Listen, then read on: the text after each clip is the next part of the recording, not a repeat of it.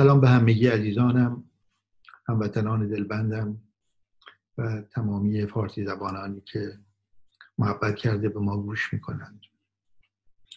در 93 بومین برنامه در روان پژوهی تلاش دارم که کمی هم در مورد تنز و لطیفه و نگاه روان پژوهانه بر تنز و لطیفه و شوخی و طبیعتا شاید مهمترین نوع شوخی همان چه حق تلخ است با شیرین زبانی. حکایت سر کنم آنسان که دانی.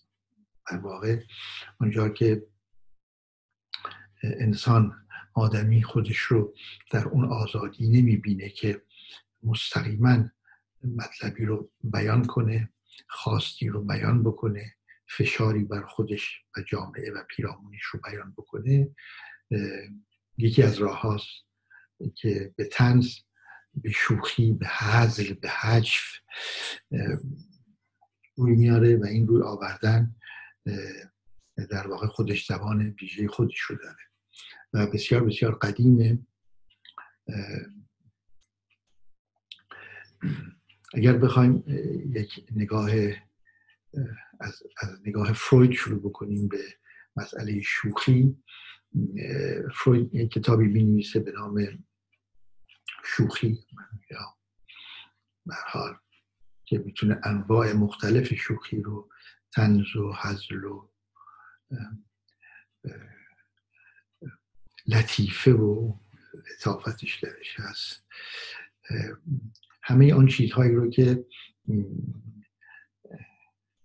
پیام رو با خنده منتقل می‌کنه اینطوری بگیم. در این مجموعه کتابی رو می به نام لطیفه که در اون کتاب هدفش این بوده که حضور و وجود ناخداگاه رو که کشف کرده برای همه منتقل کنه. اونهایی که مبانی علمی روانشناختی فلسفی حتی جامعه شناسی و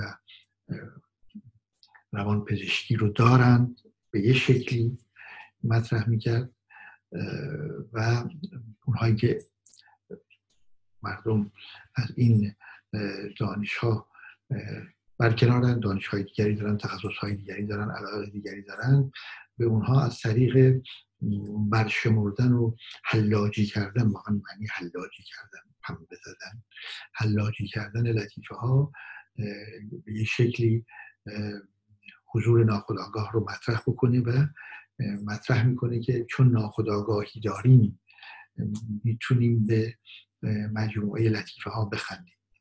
با, با این شکل و کاری که ناخداگاه انجام میده. دخالتی که در واقع ناخداگاه در رساندن پیام ما انجام میده اون دخالت رو که باعث خنده میشه چرا میخندیم؟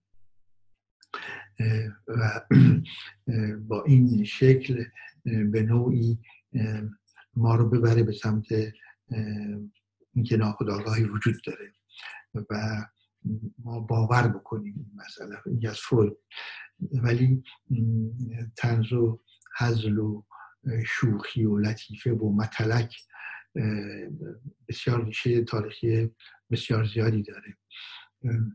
یکی از در واقع کسانی که با حضور لطیفه و تنز و متلک و شوخی سعی کردند که مطالبی رو مطرح بکنند به گوش شاهان و عمرا برسونند همون دلقک های درباری بودند که دلقک های درباری از یک آزادی برخوردار بودند به یه نوعی که کمتر هم به جاهای حساس فشار می آوردن. بلد بودن کجاها رو قلقلک بدن که هم همه بخندن خود سلطان یا امیر هم بخنده و یک واقعیتی رو هم که اهل دربار یا مردم می‌خواستن مطرح بکنند اون رو هم در واقع به یه شکلی میشه گفت مطرح کرده باشن. این در واقع میشه گفت اینطور بیان میشه کرد که یک جای آزادی یک منطقه آزادی داده بشه که در این منطقه آزادی حداقل بشه یه جور پیام های حداقل ریزی رو به صاحبان قدرت رسوند و این یک دریچه کوچکی باشه سوپاپ اطمینانی باشه که عمرا و صاحبان قدرت در هزیان خودشون غرق نشن. ریشه تاریخش اینطوره. علت اینه که بحث می‌کنم در هزیان خودشون غرق نشن مشکل قدرت هست. قدرت به هر شکل یک نوع دیدی به انسان میده. در حضور قدرت اونجایی که قدرت قرار گرفته فرد قرار بگیره در این جای قدرت از یک زاویه ویژه نگاه می‌کنه به قدرت. و این زاویه چون مرتب تایید میشه فرمانی که میده اجرا میشه. بازخوردی که داره برای همین در قدرت مونه بازخوردی که داره بازخورد تاییدی است. اگر تکذیبی باشه که خب از قدرت میفته و اگه بمونه در قدرت چون بازخورد تأکیدی داره مرتب این مقامی رو که اشغال کرده لباسی رو که پوشیده به بدن خودش در واقع زیباتر نمود پیدا می‌کنه و به تدریج ممکنه که دچار این توهم بشه که این منم. وقتی به منم رسید دچار این توهم شد طبیعتا یک سلسله اتفاقاتی رو می‌تونیم رقم بزنیم که به این سمت یعنی از مرکز یک دایره و یه دایره هایی که دور شوندن از واقعیت. به تدریج از واقعیت به دور میشه. فردی که در یک قدرت قرار گرفته. حالا برای اینکه گاه گاه بیاد روی زمین به واقعیت برسه نظام های مختلفی درست شده. یکی اینکه یک نظامش این که سلسله مراتب همیشه یک عده بالای این سلسله مراتب باشن. اگرچه اج قدرت اجرایی ندارن ولی قدرت خلع دارن. کسی که اجرا می‌کنه می‌تونن خلعش کنن. و این قدرت در واقع کسانی که اون بالا قرار گرفتن جوری انتخاب شدن که نظرشون فراتر از اون فرد هست. و اون هست که در واقع اون قدرت بالاتر اون قدرت جمعی بالاتر هست که نمی‌گذارد این فرد دچار این هزیان بشه که این توهم بشه که من قدرتمندم و کارهایی که می‌کنم درسته پس در همون جهت میرم. این یکی از خطرات تاریخ. و خب عمرا و میشه گفت شاهان قدیم و حتی جدید شاید اینها یک دلغک هایی داشتن که کارشون همین یک زاویه رو باز کنن یک نقطه رو باز کنن که با شوخی و عزل و تنز و به هر شکل حالا نیمه شعری یا نیمه گفتمانی ببرن جلو. فروید این مسئله رو مطرح می‌کنه و خب اون کتاب به فارسی هم ترجمه شده اگر آمن باشید. لطیفه ها بخونید خیلی هم خوب و قشنگ خونده میشه و خب یه نظری هم با خنده همراه هست طبیعتا. اما در مدیریت جدید تقریبا یک بعد از جنگ دوم جهانی در مدیریت جدید هم همچین جایی رو در خیلی از شرکت های بسیار بزرگ به وجود آوردن که بهشون میگن دیوانه مدیریت. کسی هست که بهش این حق رو میدن که اون نکاتی رو که می‌گیره و می‌بینه و مشاهده می‌کنه در دور بر خودش اینها رو مطرح می‌کنه با مدیریت و مدیریت حتی مورد مشورت قرار میده. می‌خوام این کار بکنیم نظرت چی هست؟ و این نظرش رو در واقع از حوزه منطق مدیریت خارج می‌کنه تا بتونن بفهمن. برای که اگر فردی با همون منطق مدیریت بخواد فکر بکنه که طبیعتا به همون نتیجه می‌رسه. دو دو تا چهار تا میشه. ولی این فرد که بهش میگن در واقع دلغک مدیریت از حوزه در واقع استدلالی دلایل علت و معلولی مدیریت خارج میشه. مطلبی از خارج مطرح می‌کنن خارج از اون حوزه مطلبی گفته بشه طبیعتا مدیریت رو به مدیریت یک عوامل و امکانات بیشتری رو میدن که طبیعتا این میشه گفت یک صفحه جدیدی رو باز می‌کنه برای مدیریت. خب البته ادامه داره یا بعد جاها ادامه پیدا کرده این کار بعضی جاها ادامه پیدا نکرده و در نقل است از کسانی که دوربر میتران رئیس جمهور فرانسه که بیشترین دوره ریاست جمهوری رو تا حالا در فرانسه داشته دو تا هفت سال چهارده سال. نقل است که میتران هم همین کار میگرده و گوش می‌داده به کسانی که درست خارج از حوزه سیاست و انتخاب مهم حرفی میدنن و از اون حرف ها باعث میشه که فضای تازه رو پیدا بکنه. شاید عوامل عناصر و اجان ها و پارامترهای تازه رو پیدا بکنه که بتونه با اونها یکم بیشتر فکر کنه. یعنی حوزه و دائره تفکر رو عوامل دخیل در یک تفکر و تصمیم رو زیادش می‌کنه. یک روش هست. حال در زندگی روزمره ما هم نقش مهم و اساسی لطیفه. میشه گفت که حتی بین فرزندان و پدر و مادر یا همسر همسران به هم و بچه ها این مسئله وجود داره که ما با استفاده از لطیفه با زبان لطیف و خنده سعی می‌کنیم که پیام رو برسونیم.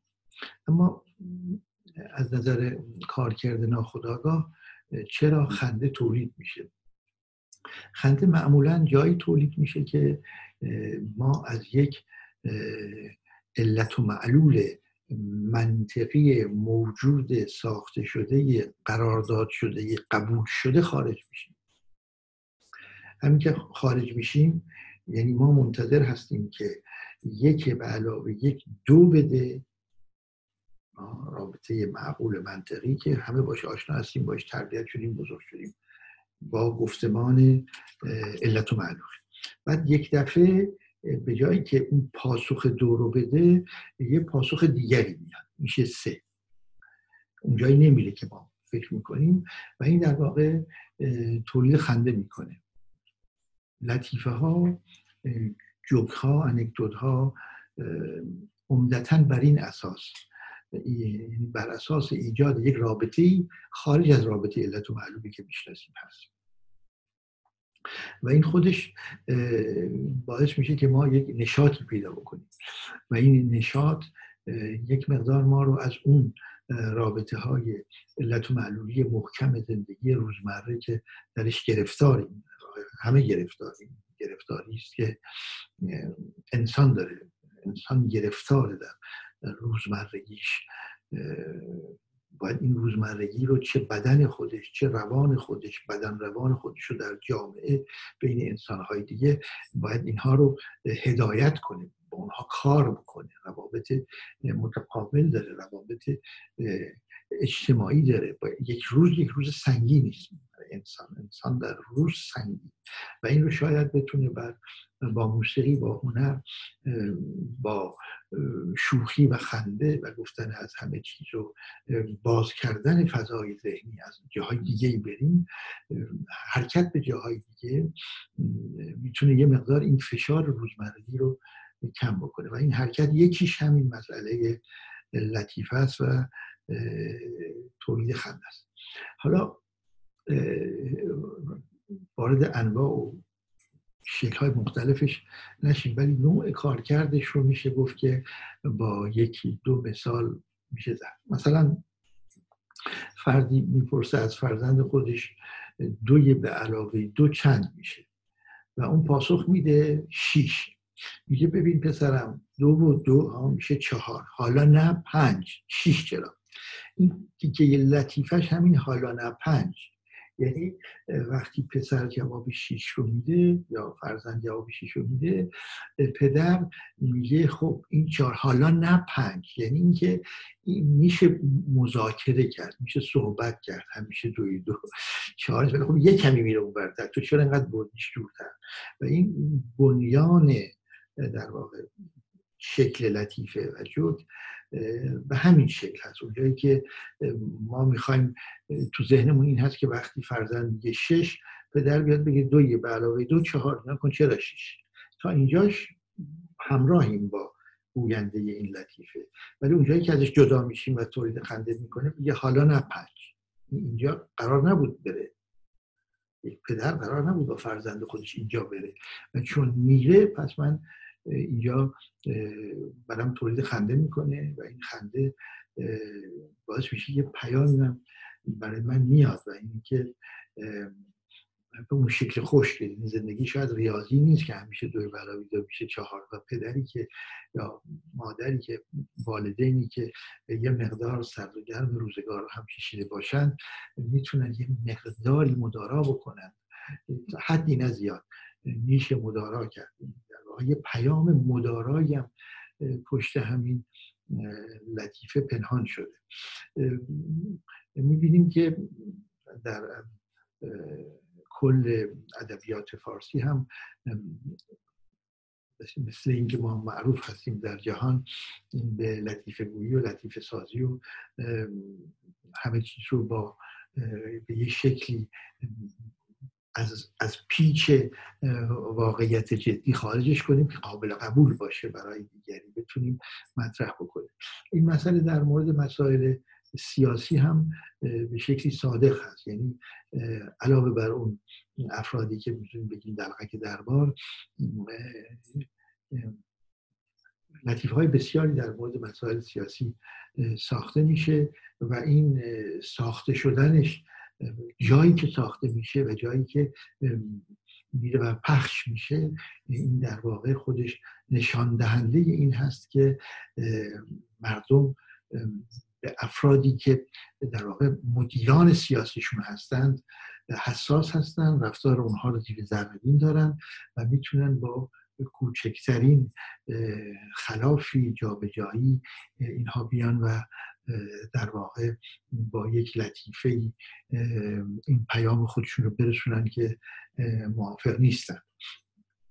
خودتون حتما می‌تونید مثال های خیلی زیادی رو در مورد افراد سیاسی مدیران سیاسی مخصوصا هر چه مدیر به سمت بالا بره یا این لطیفه ها به بیسوادی و بی اطلاعاتی مدیران سیاسی اشاره داره به یه شکلی یا به در واقع سوء نیتشون که حسن نیت ندارند یا به بیتوجهیشون که مثلا در این آقای همساده میگه که چرا میگن که مدیران سیاسی جامعه ما بلد نیستن؟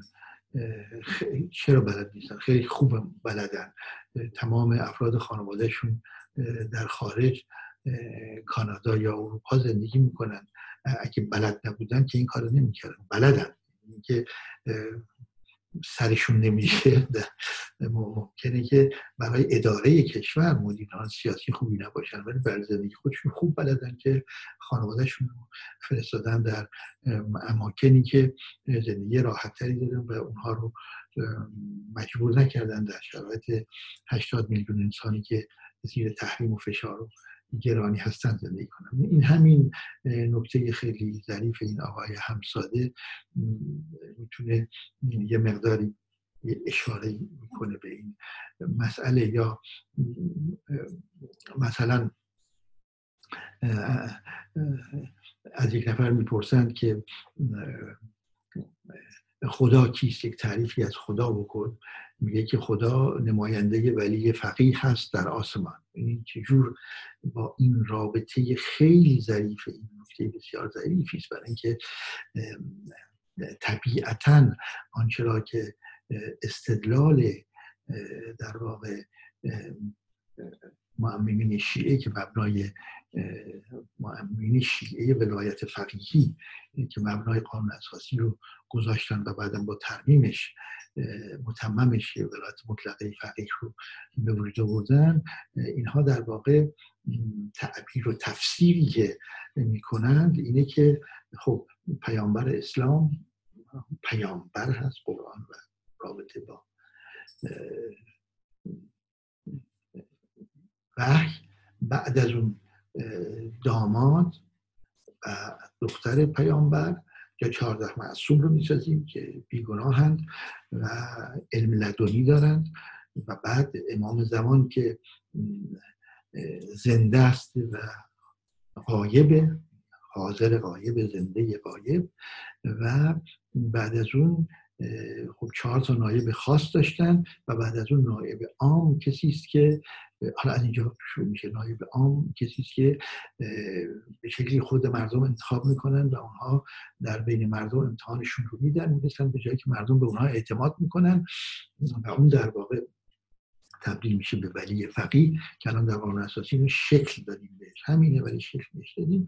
و در واقع یک رابطه ای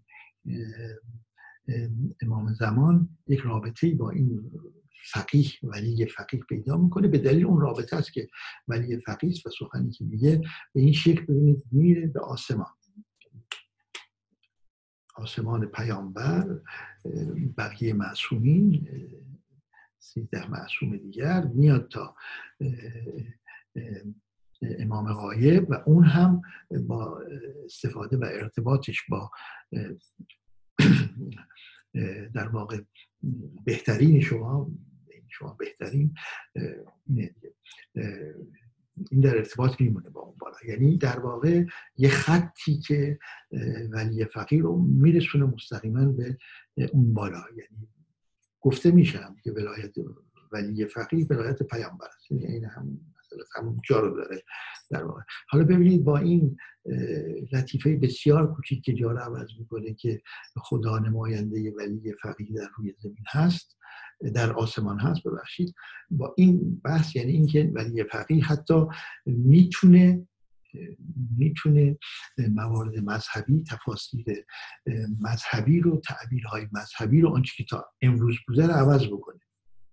این یعنی قدرت رو داره. یعنی آنچه را که حتی خب باز هم گفته شده دیگه گفته شده که در مورد حضور نظام و پایداری نظام حتی ممکنه که ما تعطیل کنیم مقداری از فروع دین رو نماز رو میشه تعطیل کرد مسجد رو میشه خراب کرد اگر مسئله ادامه در واقع جمهوری اسلامی به خطر میفته می‌بینیم که در واقع گفته هم میشه یعنی به گفتار در آمده این به گفتمان در آمده این بحثی که می‌تواند ولی فقیه ولی مطلقه ولی مطلقه فقیه ولی فقیه که قدرت مطلقه داره این امکان رو داره که تفسیر و تعابیر قبل از خودش رو در واقع تغییر بده و همین هم می‌بینیم که در این 42 سال یک مقدار اشکالاتی رو تولید کرده در خود مدارس محمد شیعه که ادهی خارج میشن از این مسئله که ما نمی‌تونیم اینو بپذیریم. حالا یا ساکت خارج میشن با یه کمی سر صدای مختصر یا سر صدای بیشتر که خب براشون مداهمت تولید میشه. ولی به هر حال این که همین لطیفه یعنی همین همین تولید خنده می‌کنه وقتی که جا رو عوض می‌کنیم به جایی که بگیم ولی فقی نماینده با همون شکلی که گفته میشه به شکل رسمی زبان آسمان هست بر روی زمین. عکسش که می‌کنیم که آسمان نماینده ولی فقیه یعنی فلک یا خدا نماینده ولی فقیه هست در آسمان. حال در فرصت های دیگه شاید در مورد لطیفه و حضر و شوخی بیشتر صحبت بکنیم برای اینکه خوشبختانه هم از تاریخی ما یک پیشینه قوی و بزرگی داریم هم از نظر سیاسی و هستن کسانی که اطلاع دارم که شروع کردن تاریخ تنز ایران رو بنویسن و خوب دارن کار می‌کنن که تا الان هست کتاب های کوچک هست ولی واقعا اگر همتی باشه و مجموعه این حضر و تنز ها در بیاد البته خب می‌دونیم متاسفانه یه مقدار زیادیش عمدتا به مسائل جنسی برمیگرده یه مقدار زیادیش هم به مسائل اختلافات فرهنگی که در ایران وجود داره باعث غنای ماست باعث خوشبختی ماست. حضور فرهنگ های اون موزایی که فرهنگی یه دفعه بحثی کردیم. ولی این هست که متاسفانه یه مقداری به این سمت میره. یه مقدار هم به سمت مسائل جنسی میره که خیلی زیاده. رنگش. اگر بشه بتونیم لطیفه و حزل و در واقع حجف و شوخی و حتی مسخره رو مسخره بازی رو این رو ببریم به سمت انسانی. ولی خود انسان همه ما قابل خنده هستیم قابلیت تولید خنده یا اینکه مورد خنده قرار بگیریم هستیم. اگر این رو برگردونیم و اون دوتا رو یه کمی ضعیفترش کنیم و بیشتر برگردیم به شکلی که عبید زاکانی عبید زاکانی می‌بینیم که به هیچ ترتیب نه بحث فرهنگی رو مطرح می‌کنه و نه شوخی های جنسی داره. میگه که به جنگ می‌رفت کمان برده بود. گفتم چه می‌کنیم به جنگ کفار میرم گفتم تیرت کجاست؟ کمان بردی گفت تیر رو دشمن میندازه؟ بعد میگه خب میگم اگر دشمن نینداخت چه؟ میگه خب جنگی نباشد. آخرش چجوری میشکنه که این وقتی میره به جنگ کفار دشمنی نداره کینه نداره. میفرسنش به این شکل. خیلی زیبا این رو مطرح می‌کنه. یا یه فرد در خیابان داره میگرده ازش می‌پرسن به دنبال چه هستی؟ میگه من این مقدار پول گم کردم. می‌خوان کمکش کنن. میگن کجا گم کردی؟ میگه در خانه. میگن خب چرا اینجا دنبالش میگردی؟ میگه اونجا تاریکه. یعنی شکستن آخرش رو متوجه میشیم. بدون اینکه وارد مسائل جنسی بشه یا وارد اختلافات فرهنگی بشه و بخواد یه مقدار اونها رو غلیظ بکنه انقدر در زندگی روزمره ما مطلب داریم که بتونیم با ایشون بخندیم. من شب روز خوشی رو براتون آرزو می‌کنم.